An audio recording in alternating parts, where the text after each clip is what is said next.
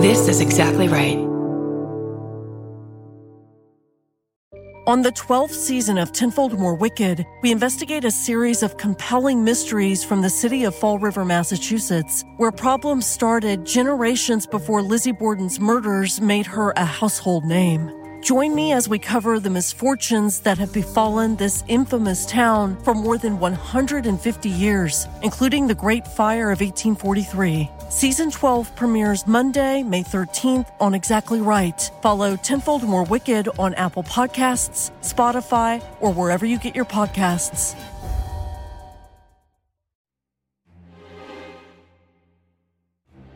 I'm Kate Winkler Dawson. I'm a journalist who's spent the last 25 years writing about true crime. And I'm Paul Holes, a retired cold case investigator who's worked some of America's most complicated cases and solved them. Each week, I present Paul with one of history's most compelling true crimes. And I weigh in using modern forensic techniques to bring new insights to old mysteries.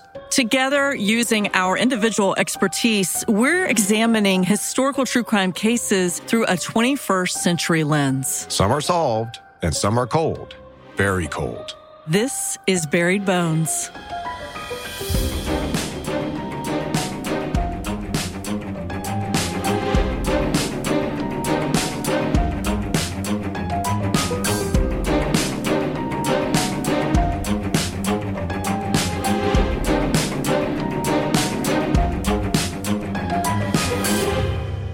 Hey, Paul. Hey, Kate, how are you doing? I'm doing well. Second episode. I know. I didn't scare you off.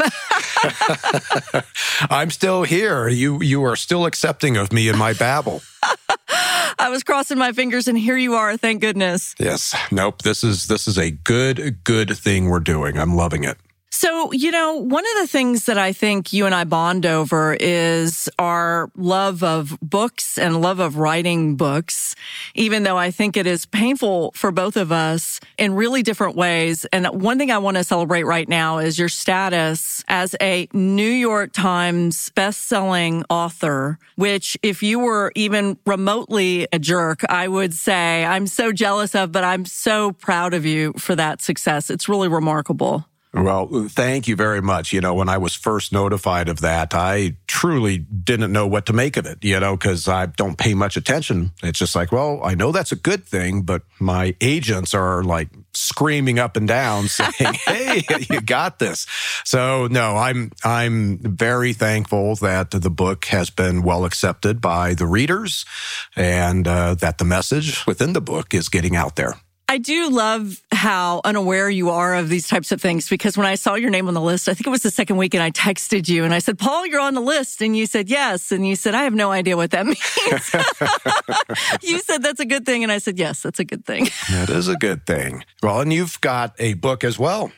I have a book coming out in just a few weeks that I'm really excited about. It's called All That Is Wicked, and it's based on the first season of Tenfold More Wicked, which is my baby. It was the first show that I did, and it's been a labor of love for me. I don't know how you feel about books, but for me, when a book of mine comes out, this is my third book, it's like the amount of time you spend on them, it's like having a child and then inviting the world to judge your child on a scale of one to five. Right. I don't know if it's based on attractiveness or intelligence, but it's really, really difficult. Did you have any insecurities when your book came out? Oh, I was so nervous, you know, because with my book, like you said, it is a long, hard process from beginning to finally getting the book published. First, it's are people going to like the material that's contained within the book, but that I really expose myself as a person in the book. And, you know, I'm private. That was what I was really uncomfortable with. But then I accepted you know what? In order to really get that message of working these cases and how it impacts me as a person and other professionals as individuals, it was worth it. And everybody that I've talked to have been very gracious in saying, Hey, really appreciate you opening up. So that has been surprising. You know, I thought, oh God, you know, everybody would have had a perception of me before reading the book. And then after reading the book, it's like, oh God, I don't really like this Paul Holes guy, you know, so impossible. no, please. Well, I think you and I I tackle these projects from opposite ends of the spectrum because, you know, your book, Unmasked, it's you on a page. It is everything about you. It feels really unedited. It feels like you've just been willing to spill everything out. And I struggle in my books because I can't insert my personality very much in a book about history, which is why I love podcasts. And, and that's why I love chatting with you is I really like people to know who I am. And my life is frankly just not that interesting enough to write a memoir. So I am a little jealous. I didn't think I was jealous. I am a little jealous of you then. Well, but I think, you know, with what you're doing, it's like I've tried to write creative fiction before. And then I'm nervous to give that to somebody else out of fear of they're going to judge me. So I imagine that's what you experience with your books. Creative fiction. I love that. I will say the case that we're going to talk about in just a bit is a case from my second book. It never made it into the book, but it's from the forensic scientist Oscar Heinrich. You and I have talked about him. Yeah. And I'm not saying this is you, Paul Holes, but Oscar Heinrich knew everything about all forensics, everything. And he tried his hand at writing fiction. And it was possibly the worst fiction I've ever read. Mine probably would be on that level as well. So. No, no. I now have very, very low standards for what I consider to be decent fiction from a forensic guy because it was a very low bar for him. It was not good.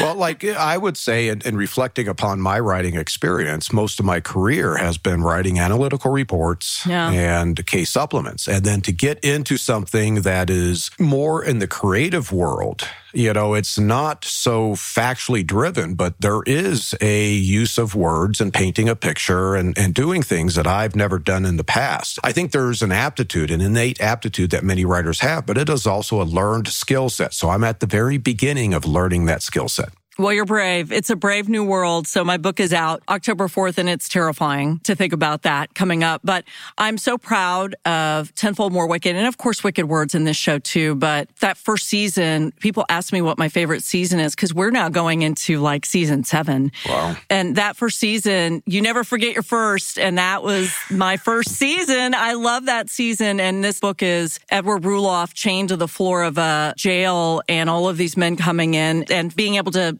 hopefully figure out why this man was brilliant and a killer at the same time. And what it tells us now, you know, we thought the real mind hunters were from the 1970s with the FBI's behavioral science unit. And it really was these men 100 years earlier. So it's exciting. I love talking about the criminal mind from the 1800s. And I certainly love talking about it with you. That's part of the fun of what we're doing together is showing that where we are at today with criminal investigations and forensic science, well, it's based on the foundations that were laid by those that came before me, before us 200 years ago. Well, this story is a Oscar Heinrich mystery. So let's go ahead and set the scene. So this case really haunted Oscar Heinrich. It was sort of at the height of his career in 1930, and it's the hallmarks of everything that he really enjoyed as a forensic scientist. It's sort of a glamorous person at the center of it, many, many suspects, a lot of wacky, weird forensics, and he loved a good mystery. So as we unfold this, maybe you'll enjoy trying to help me out with this mystery too. I'm here with bated breath. Let me hear it. Okay, so Oscar Heinrich loved keeping all sorts of evidence that was probably pretty inappropriate for him to keep. It probably should have been in a police locker room somewhere. Did you ever do that? You hear about these old detectives and who really killed Jack the Ripper is in somebody's basement. Did Right. you ever squirrel away evidence on a particular case that maybe you weren't allowed to do that? No, you know, my generation, the chain of custody was much more rigid. It would be very tough to, you know, squirrel away evidence without somebody noticing that there's been a break in the chain. I actually repatriated some evidence back to our property room from a 1970 homicide that I found tucked away. A previous criminalist had squirreled away a box of evidence and he ended up becoming sick and passing away before he ever got around to returning it. And then when I start digging back into that 1970 homicide years later, that evidence that I had sent to property had been destroyed. so in some ways, if I had just sat on it, it would have been available. Would have been safer, yeah. So Oscar Heinrich had the most random stuff in his archive, and they found all sorts of things from the Fatty Arbuckle case, the supposed victim Virginia Rappe. There was a chunk of her hair. Mm. There were all sorts of things, including three fully loaded guns. And the UC Berkeley police had to come and remove the firing pin. So I want to show you a piece of evidence that I find to be interesting because I like seeing things from the victims. For me, that's a good way to set the scene. So this is something that I found in his archive about this case. So this is the murder of Dorothy Moormeister. And this was a locket that he found around her neck. And it was a very violent scene when he went to the scene. And this was a locket with somebody's hair. We don't know who, but Dorothy Moormeister has a very complicated life.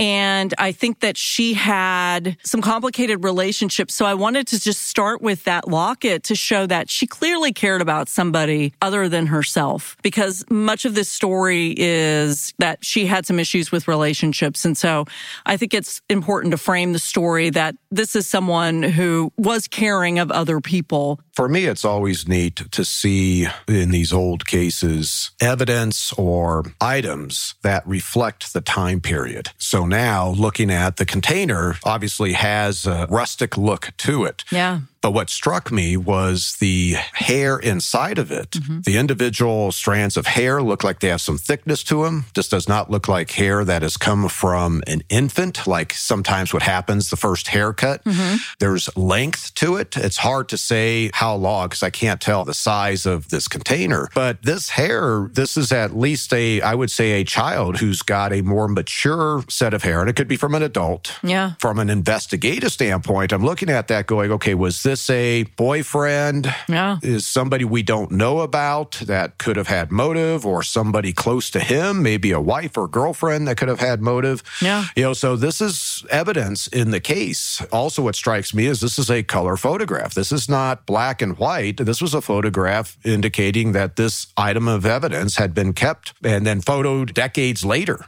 Well, actually, Paul, this was available to me. I took this photo. Oh. So this was something that he kept. I picked this thing up. It's about the size of your thumb. So this was sizable for her to wear around her neck. So this was somebody who meant something. She didn't have any biological children. She had a stepdaughter who was probably too old for her to be too sentimental about. But I agree with you. This could easily be a child's hair. But my big point is for sure that this was someone who wasn't always thinking about herself. Although as we get into the story, story, it sort of feels like she was thinking about herself a lot. Okay. So let me tell you a little bit about Dorothy. So Dorothy Moormeister was 32 years old, so she's young.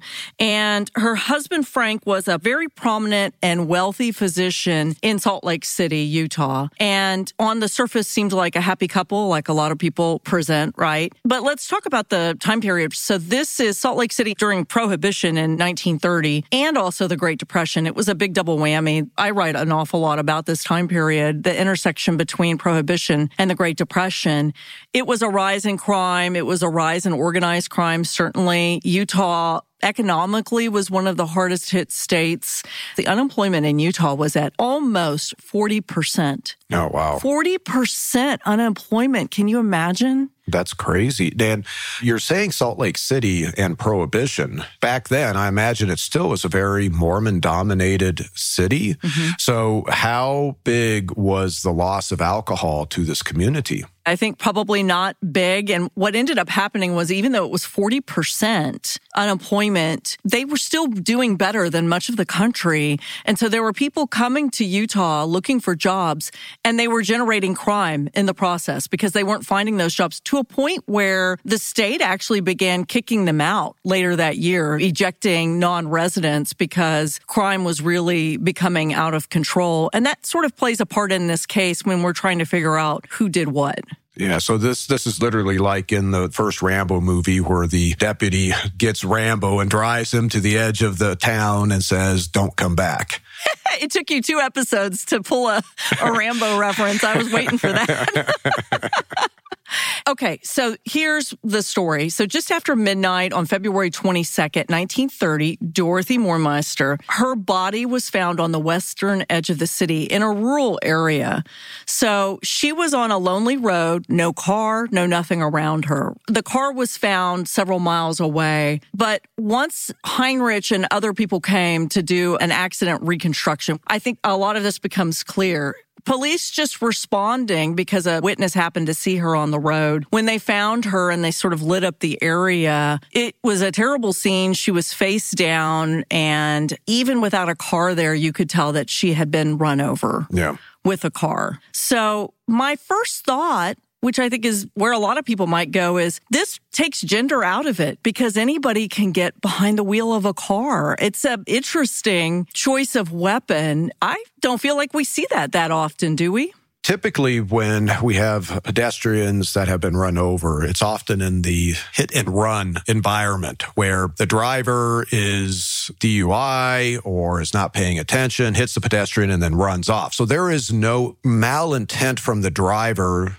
to purposely kill the victim. Of course, I've got questions about Dorothy, her body at this location. Is could they tell that she had been run over at this spot where her body's found, or had she been run over somewhere else and then dumped here, or had she been drugged by a vehicle from a location? Because oftentimes when a vehicle hits a pedestrian, a pedestrian can be caught up in the undercarriage and then carried a distance away.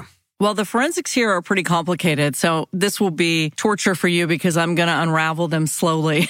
oh. so as a police officer, detective on the scene, the first thing you see is this woman face down. They said every bone in her body had been broken. And what they determined just based on the tire marks and the amount of dragging. She had been dragged, but it looked like she had been dragged one time and that she had not been moving when the car ran over her five times. Okay. That's a lot, isn't it? It is. If you have the driver who hits a pedestrian, runs over the body, and then circles back around, comes back, or backs up, now this is showing intent that there's not the, oh, I just hit something and I didn't know what I hit type of defense. This now puts it into that realm of this is purposeful. So this is where proving that it's a single vehicle versus multiple vehicles would be part of the type of question that I would be looking at. Maybe some of the components of the vehicle break off due to the impact with the victim, or you see the same tire type marks, whether they're impressions and or prints that are present on her clothing or on the surface that her body's on or on the sides of the roads. So there's ways to show that it was a single vehicle versus multiple vehicles. So one set of tire tracks is what they're reporting. Is that accurate? How far can we go with tire tracks, impressions in the dirt? And let's just say clean dirt, it's very clear impressions. Is this an accurate tool of forensics? Well, obviously, different makes and models of tires have different tread patterns. They have different sizes, different widths. Then you also have the vehicular characteristics. The axle width that these tires are on vary from vehicle to vehicle. Now we're talking 1930s. So it's probably a very limited number of vehicles that are present. And what I don't know is how standardized, let's say, the undercarriages of all these vehicles are. Is it the same width? Are they using the same tires? Or is there enough variability? Ability to be able to start narrowing down what makes vehicles and or tires could have been involved in the case based on the tire impressions. There's ways to look at these impressions and start getting a sense of, okay, I, I can now reconstruct what the driver is doing. They're in a singular vehicle. They're driving forward, stopping, turning, driving back, you know, doing a three point turn, provided that the surface the car is on is a recording medium. Asphalt typically doesn't afford you that luxury. Now, if we set the scene, a woman, well dressed, married to a wealthy doctor, she's laying face down in the road. There's no car around her. There's a set of tire tracks. Would we think that there's a good chance that she rode up there with the killer? Something happened and he runs her down. So that's option A.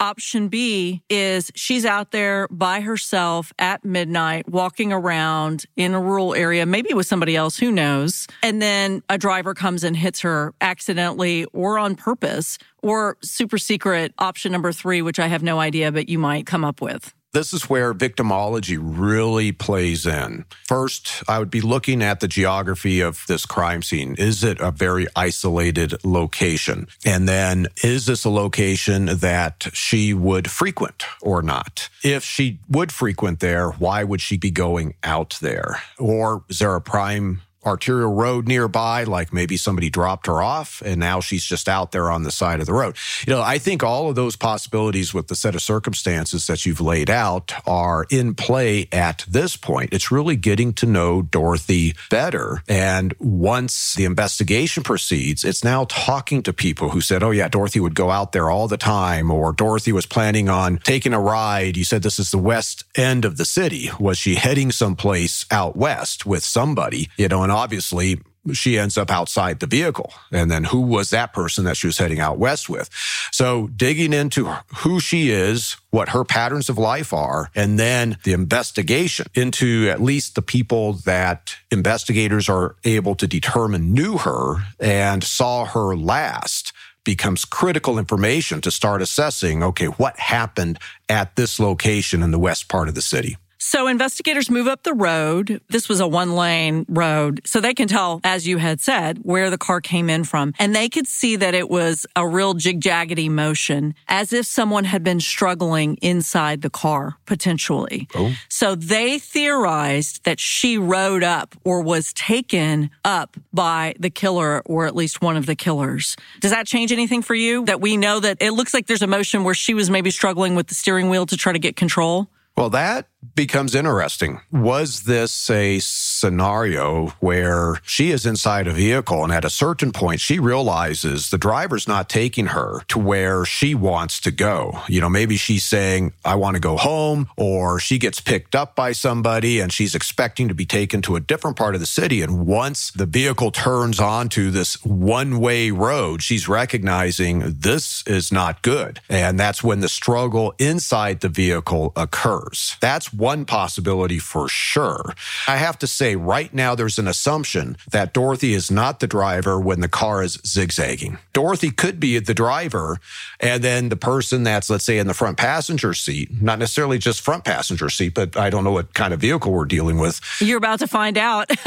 I'm going to show you a picture of it. Uh, I'm just thinking it's possible where now you have somebody inside a vehicle that Dorothy's driving and is now trying to take over control of the vehicle. And that's why it's doing this jagged motion.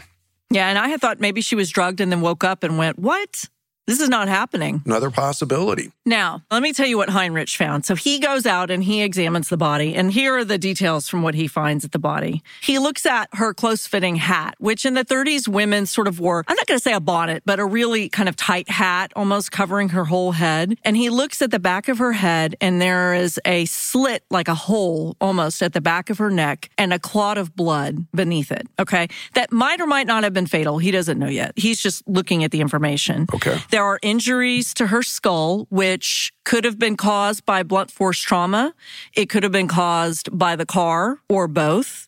We don't know cause of death yet, and we don't know if it was the car that killed her yet. So, hole in the back of the, like the base of her skull, right? The base of where her neck is, and then definitely some injuries to her skull.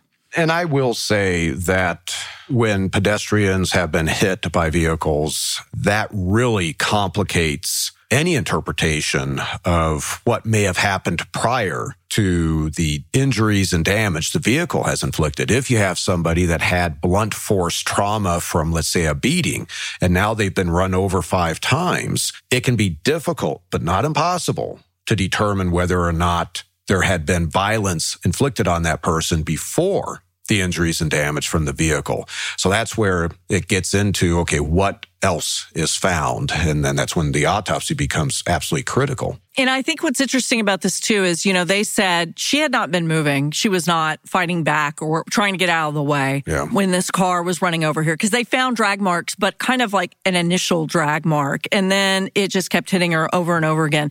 So Heinrich's first thought was that she was either totally incapacitated or already dead when the car ran her over five times. And his thought was she would at least be moving around a little bit and causing different sort of marks in the ground. Does that make sense to you? Not really. Are you contradicting Oscar Heinrich, my investigator? Okay. I am more thinking to try to determine whether or not she was alive at the time of the first impact. I would be more paying attention to are there any impact injuries to her that would indicate she was upright? So a pedestrian who's standing up when a car hits them, and, and again, not knowing what damage is on the car and the make and model of the car, but there is often severe injuries, let's say to the lower legs or the thighs, that would indicate that you have an impact from the bumper or other feature of the car on the front of the car. So that's again, we need to assess the injuries to her body, the damage damage to the vehicle, as well as even taking a look at her clothing and the types of marks that are on her clothing mm-hmm. and where different types of evidence are found on the vehicle to start reconstructing. Okay, we have an impact with an upright pedestrian, and then the vehicle starts running over a pedestrian that is severely injured and likely unconscious or dead.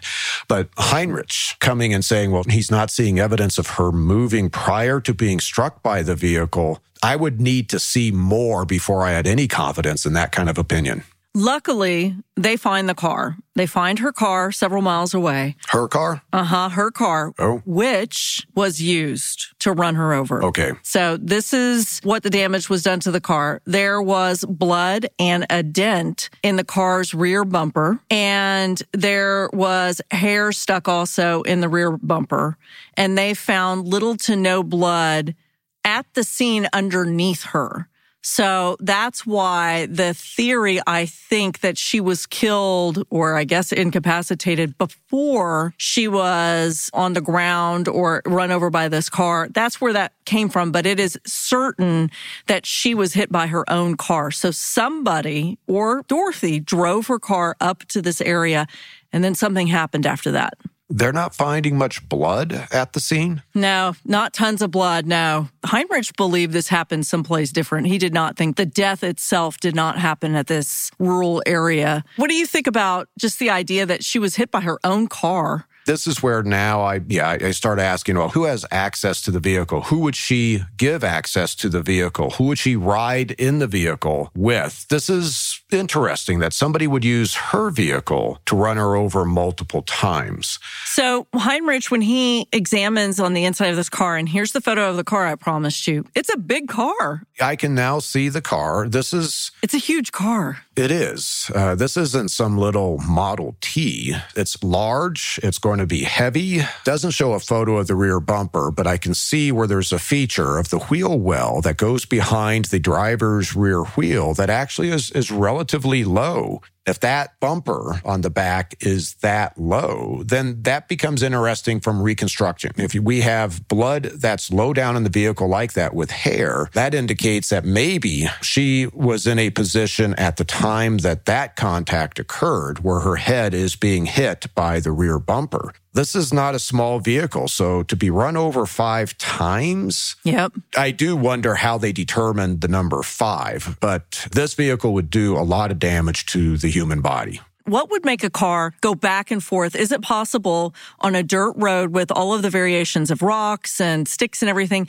Can a car go back and forth systematically in its own tracks? Or I wonder if a car this age, 1930, this heavy, if they almost could count like the rings on a tree, the different impressions, just slight impressions that each tire moving forward and backward made. Yes, that would be the one way that they would be able to do it. Okay. No matter how carefully you move the car back and forth, there's always a deviation. So if they were trying to rely on her injuries to say five times, then I would have concerns on that determination. So this is a huge car. People often, when you read about it, call it a limo. I didn't really understand that because it's also called a sedan. But if you look at this thing, it's long. It does look like a limo now. And I think she had a driver who drove this regularly. Do you see below the doors? Don't you think those are step ups where you lower the step and the person can step up and get into the car? If that is, then that's an element of fanciness that I didn't expect.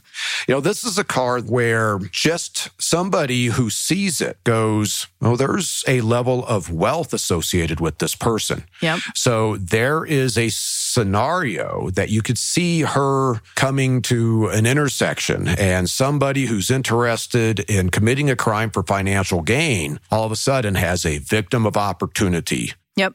Well, and if we're taking an inventory of the crime scene, she was wearing some very expensive jewelry, including a pendant and thousands of dollars worth of jewelry, and it was gone. So I don't know if robbery had been a motive, but certainly it was there and it was taken by whoever killed her. Okay, so now that puts more weight on a financial gain crime, mm-hmm. possibly. Still could be somebody who knew her, could be a stranger, but also was this jewelry so unique that that could be used to help identify her? Now, are they trying to hide her identification? Just like right. you have cases where hands are cut off, heads are cut off to prevent identification. Maybe this jewelry would be rapidly traced back as this crumpled mass on the middle of the road is Dorothy. So this is part of what I would be assessing as to, well, why is this jewelry taken? But now I'm starting to go, I think there might be a financial motive here. And I will say that I think you'll be surprised that it could be both. Oh.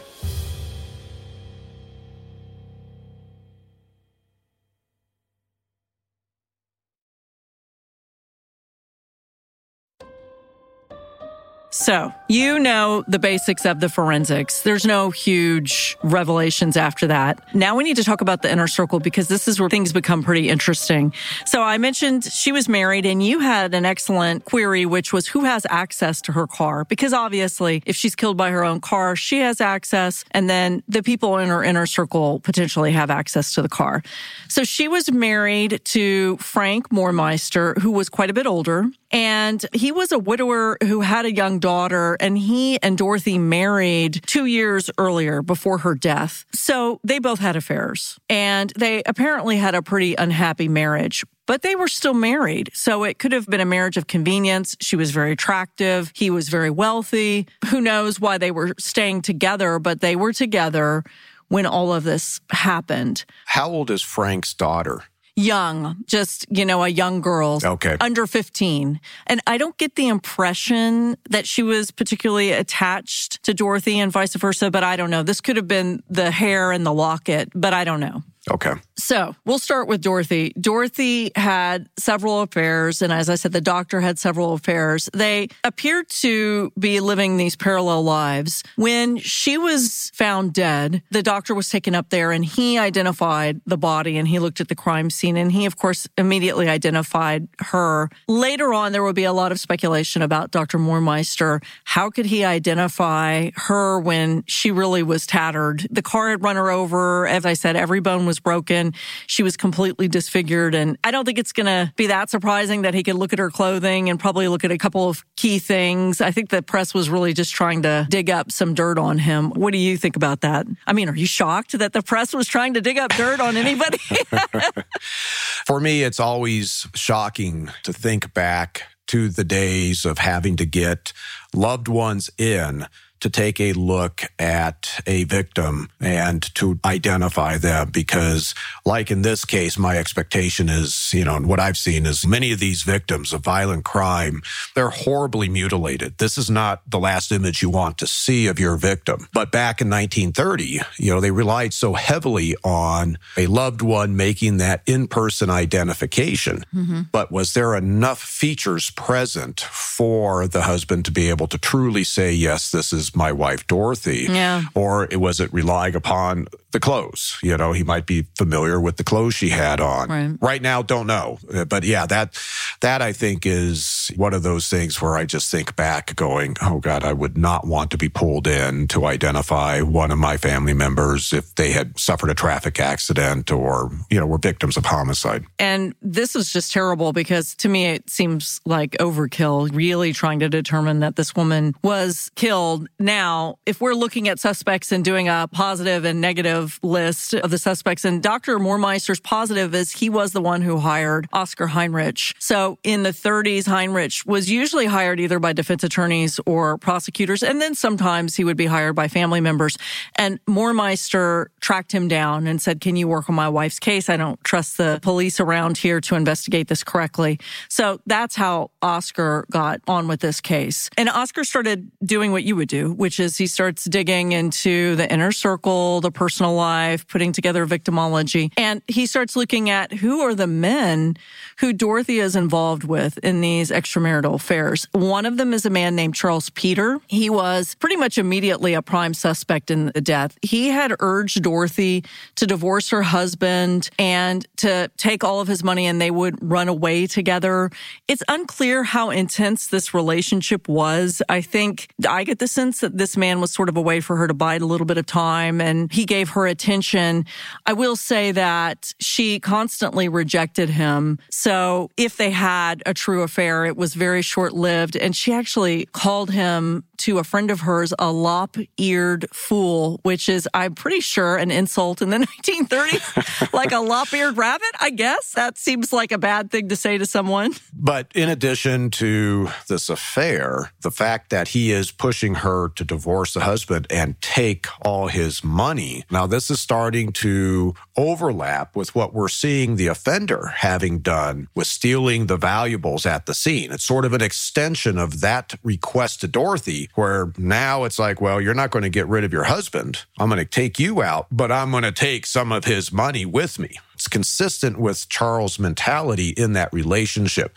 Just a theory at this point, but I'm keying in on that. That's a strong theory because Charles Peter knew her husband. They didn't have really business relations, but Charles approached Dr. Moormeister and asked for a loan, to which Dr. Moormeister, not knowing that this man was courting his wife, or maybe he did, we don't know. But Dr. Moormeister said, sure, I'll loan you the money, but as collateral, I would like a diamond pendant that I know you have. This is the diamond pendant that Dorothy was wearing the night that she was found in that rural area, and that diamond pendant was gone when the police got there. And Dr. Moormeister said, Where is it? What happened?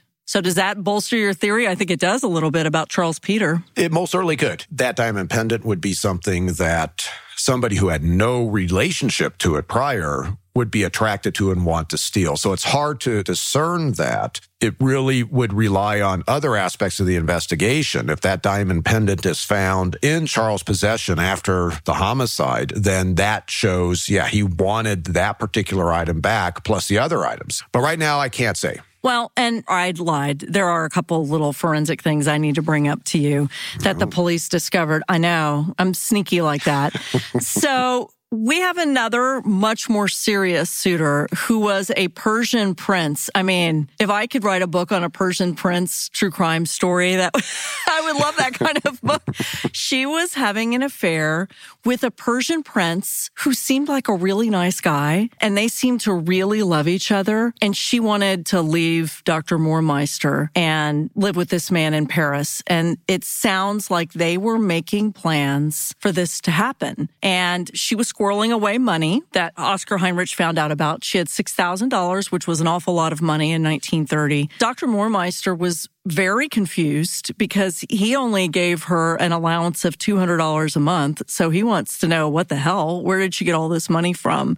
And there were letters that Heinrich found. Investigators also found between the Persian prince and Dorothy professing love and true affection and making plans to leave. Now, the Persian prince was in Salt Lake City when she was killed. So does he become a strong suspect? Or does he become a strong motive? And now we're coming back to Frank Moormeister. Well, the Persian prince, I'm assuming just because of his royalty, has money himself. He doesn't a diamond pendant. So, yeah, the need to kill Dorothy from his perspective would be probably a few trinkets, right? Mm-hmm. That doesn't wash with me. At least at the time of the homicide, it sounds like he and Dorothy had a positive relationship. Yep. And so this is where potentially, if husband finds out about the Persian prince, does husband kill Dorothy out of rage and then stage a robbery by taking the jewelry.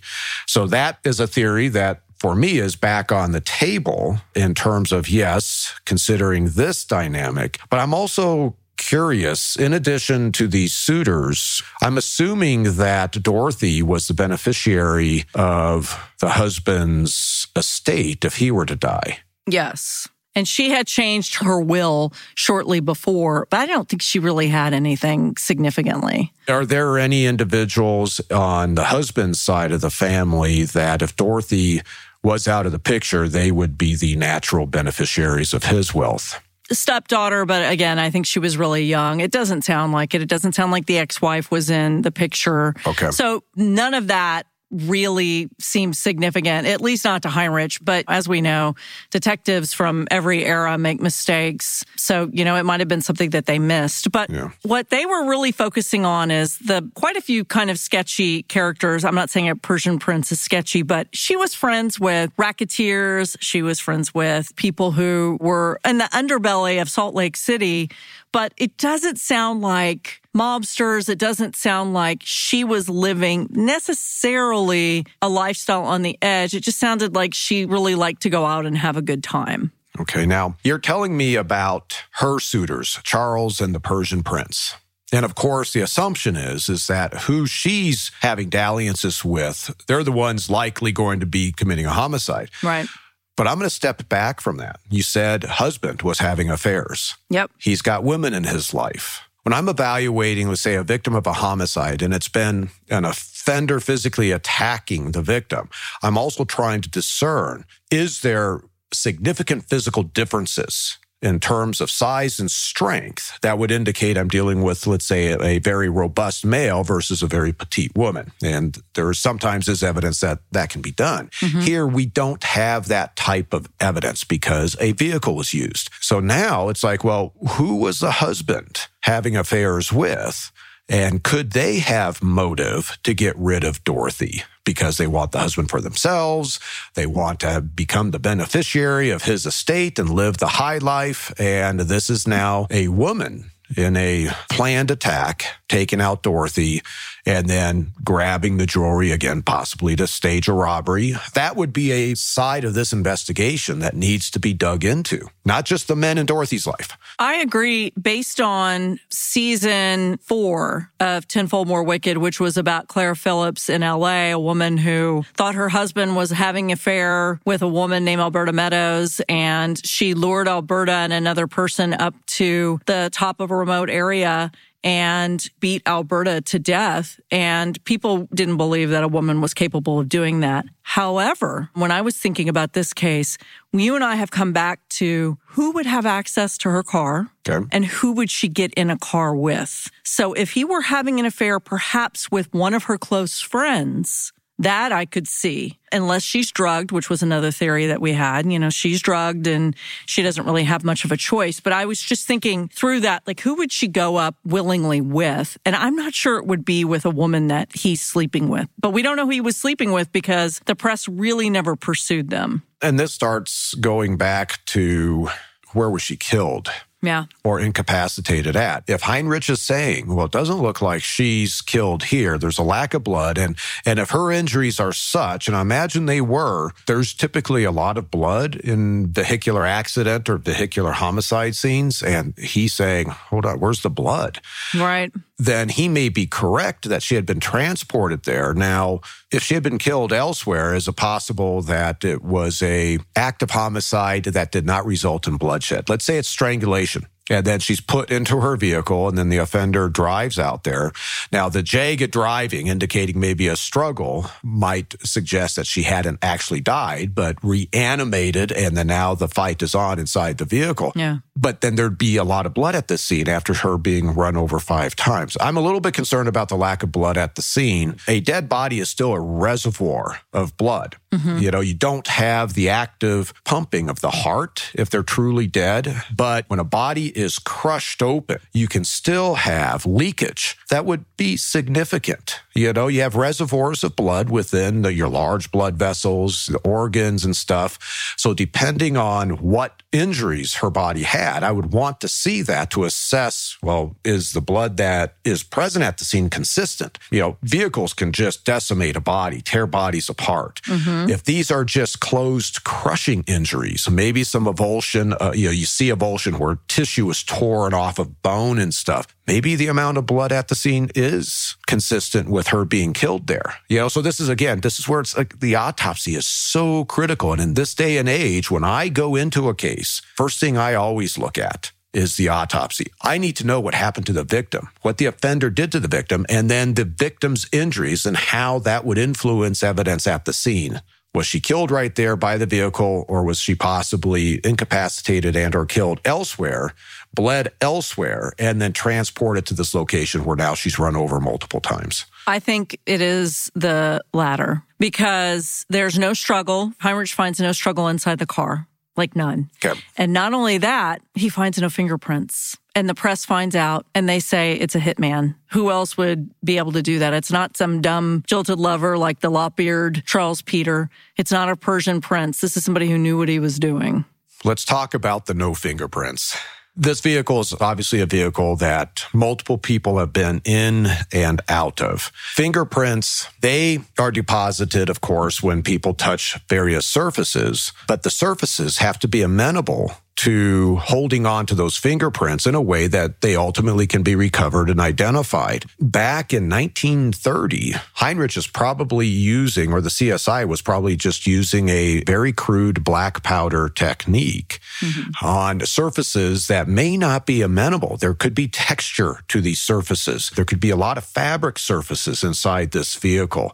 The windows and stuff possibly are never touched by people who get in and out of this vehicle. People use driving gloves gloves in the 30s? Well, this is where in modern day, you know, I've had to review cases where let's say you have a robbery at a fast food restaurant, very greasy. They're at the front counter, the gun's pointed at them, cash register, the money's taken out. Deputy responds. In some agencies, they don't have trained CSIs for this type of crime. It's just a, a deputy. And then I read the deputy's report. He says, I dusted with black powder, found no fingerprints. And I say, BS because you will find fingerprints in a fast food restaurant. That tells me this deputy didn't do a thorough job. This is what we call PR dust. He's making a show. He's being lazy and goes, Oh, no fingerprints. I've got a vehicle where multiple people have been inside and out of. How come no fingerprints are found? There's likely going to be some smudges and potentially ridge patterns from prior occasions on surfaces. Yeah. This is where I call into question the veracity of the fingerprint processing that was done, possibly just due to the lack of modern technologies with different types of newer powders or magnetic powder or even superglue cars. If this was a homicide, that would be something we would step up to out in the field. So to conclude that the person was a professional hitman because they leave any latent prints behind, that doesn't wash with me at all. Well, Heinrich was really good at pulling prints. He had done that in the Fatty Arbuckle case in 1921, and, and he used a couple different methods to pull prints. That is possible, though, but also, this is not an error. There's no CSI New York or CSI Miami. People don't know enough in the 1930s about forensics to know that they can get caught really using fingerprints. So it's an interesting theory. And because of the lack of blood that she had not been killed at the scene, that she had been killed somewhere else. And so they really started looking at alibis and suspects. And Charles Peter actually had a really solid alibi with several people who knew where he was that night. And then the prince had an alibi and nobody really suspected the prince. Frank Moormeister is a different story. He had one really bad alibi and one shaky alibi. He was alone the whole night which, you know, many of us are. I mean, half the time in my life, if I were accused of committing a crime, I would have a lousy alibi too. So he was out driving alone for half the night. And the other part of the night, he was alone at the movies. He's saying he's out driving around alone by himself. And he couldn't really say where, but by himself. And he also had a nurse who saw him at home. So he was sort of out and about. People said they saw him at the movie, but they weren't 100% sure. He was saying, I was driving on the road. It was all very sketchy. This is where it does come into establishing the veracity of the alibi. And that's what's so important. If an individual's alibi is being established by a close person to the suspect, always have to consider that that witness is lying just because of their relationship with the suspect. So this really becomes a low bar type alibi where I don't put any weight on it. You mentioned Charles was alibied out by multiple witnesses. Well, who are those witnesses? Are they friends of his or did he show up at a public location and these people independently who don't know him say, yeah, that guy was here? Well, that establishes a little bit better of an alibi. For me, good alibis like today, of course, is you've got video surveillance at a location and there's no question that the suspect is at this location at the time the homicide occurred. And this is a high bar type alibi alibi. So Frank is out driving alone when Dorothy is out in her vehicle being killed by her vehicle. Mm-hmm. To me, this is where I'm hearing that. I'm going, okay, is he weaving some truth into a lie? He might be. And so then you have to think, what is the motive? And I know what you're going to say. Well, his wife is having an affair and she's running away. Hmm.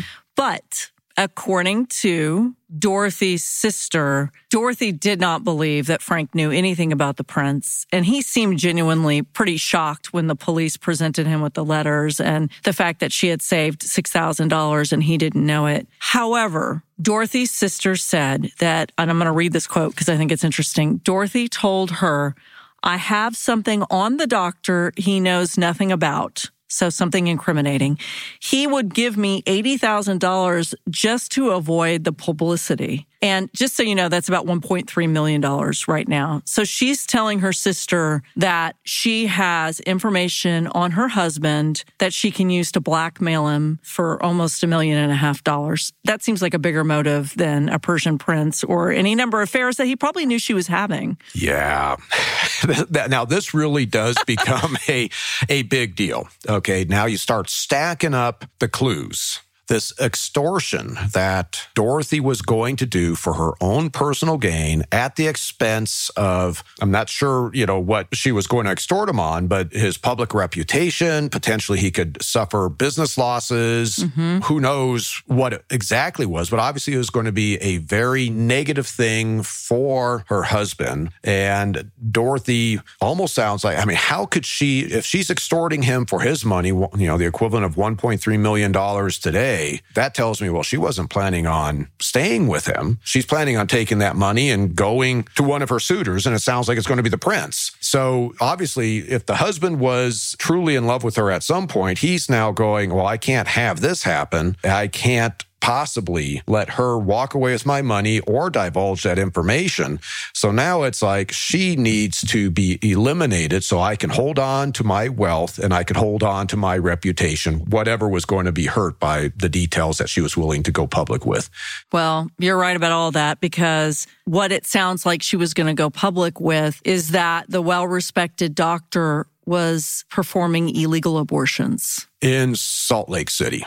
Yeah in the 1930s during Prohibition. Yes. Yes. And obviously, the religious philosophy in that area is not going to be too accepting of what he's doing. Yeah. He would have lost his license. It would have been very, very damaging. So this becomes awkward for our forensic scientists because do we remember who hired him? That is an interesting uh, little twist there.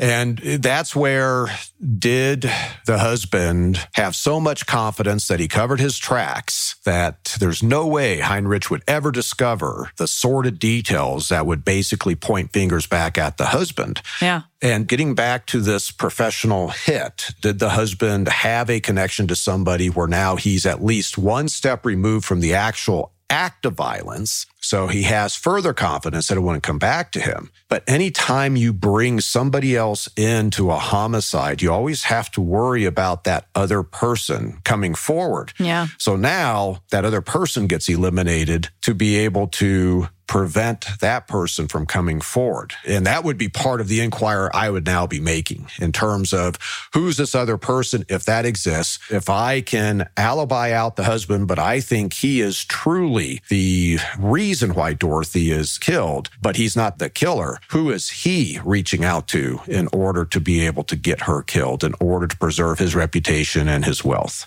Well, this is what Heinrich concluded, and then I'll just see what you think. What he believed happened was that the man who hired him, Frank Moormeister, he himself killed Dorothy. He went back and he looked at the back of her head and the puncture and the hole through her hat. And Dorothy had had a bit of absinthe in her system. Mm. How would you describe absinthe? I've never had it before, frankly. Well, I've only had absinthe. I should have known you had it. I yeah, I, I you know I, I sipped a bottle of absinthe over the course of a week or so. Wow. And you know it's predominantly alcohol, and then it also has wormwood. You know, it's got this chemical compound, this thujone, which I'm not sure that's the way to pronounce it. It's a spirit, just like anything else. Alcohol is the predominant drug that is present in absinthe. Sounds like she was kind of doped a little bit. I mean, just a little buzzed, maybe. Yeah. Well, now is this circular wound on the back of her neck? Is this something that has any size to it that Heinrich describes? He thinks it was a small, now remember this guy's a doctor. He thinks it was a puncture wound, as in he came up behind her. She was a little loopy from the absinthe. She went to a hotel with some friends and they dropped her off. Okay. And he shoved what I imagine would be sort of like a hat pin, but I don't know the best way, right at the point in her neck where it would have just killed her and there would have been a minimal amount of blood. Does that make sense? Well, almost as if you have a an ice pick going into her brainstem, right? Yep. Which yep. obviously would be very serious to the victim, if not cause death. If he knows what he's doing and he's a medical doctor, so he probably knows how to inflict that type of injury. I would imagine if she's looped up on alcohol to where she's a little less aware of the doctor coming up, and then if he just does the ice pick to the brainstem, yeah, very little blood that now she could be transported in her own vehicle without any blood being found in the vehicle and then put on the road and then run over multiple times to make it look like a vehicular accident. She was a pedestrian. And, yep. you know, it's interesting the doctor taking the jewelry back. Well, and what Heinrich believes is he does not believe that Moormeister actually deposited her. He thinks he hired somebody. Okay. And he believes that Moormeister was in and about, you know, he was at the movies and a couple of people said, yeah, we saw him at the movies and that his alibi wasn't so tight that he could get away with killing her because he was at home and she came home, but that it was around that the alibi was structured enough so that he would have wanted somebody to take her out. There were lots of people available. The kind of kicker with this case is that nobody was convicted. Oh. They couldn't get a conviction out of anybody. Somebody confessed in 64 to be the person who took her out and ran her over. But it turns out he read all of the details from a True Detective magazine. Yeah. And it turns out he wanted to be transferred from Texas to Utah because he thought he was going to get sort of better treatment at a Utah jail. So this remains officially a cold case, an unsolved case. But Heinrich believed that the man who hired him was absolutely responsible. He pulled it off. He did the murder based on that puncture wound. That would have counted for the lack of blood, but also just the lack of fight. She had no defensive wounds. Yeah. Nothing. So that seemed reasonable to me, but who knows? This is interesting from the husband killing his wife I mean, she may have been dead from this wound. She may not have been. And then if somebody's hired to dispose of her body and run over the body, mm-hmm. she may have technically still been alive. And then that person has culpability in her death. Yep. Under Heinrich's scenario, and I wouldn't disagree with it with the information that you've told me. In this day and age, I think, yes, two people potentially could be charged with her homicide. It comes back to when did she die? And probably at this point in time, there's no way to be able to determine that. I love a good mystery, Paul Holes. Thank you for taking this trip to the 1930s Utah with me. No, this was a, another good little twist. The Persian Prince was really catching my attention there for a second. At least he caught Dorothy's attention, right? Yeah. Well, I wish you the best of luck as you continue on with your book journey. And I'm continuing on with my book journey. And our paths are going to cross with yet another episode next week. And I'm really excited about that. All right. I'm looking forward to it. Go pump some iron, Paul.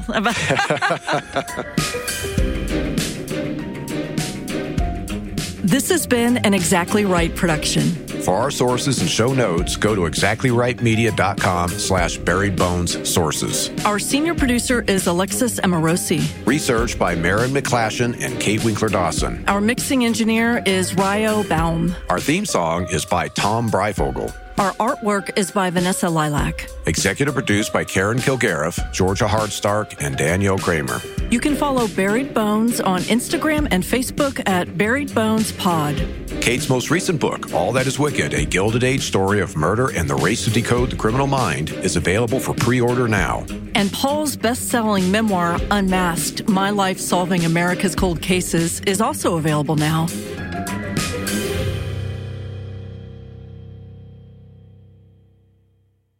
Follow Buried Bones on Apple Podcasts, Spotify, or wherever you like to listen so you don't miss an episode. If you like what you hear, rate and review the show. Visit exactlyrightstore.com to purchase Buried Bones merch.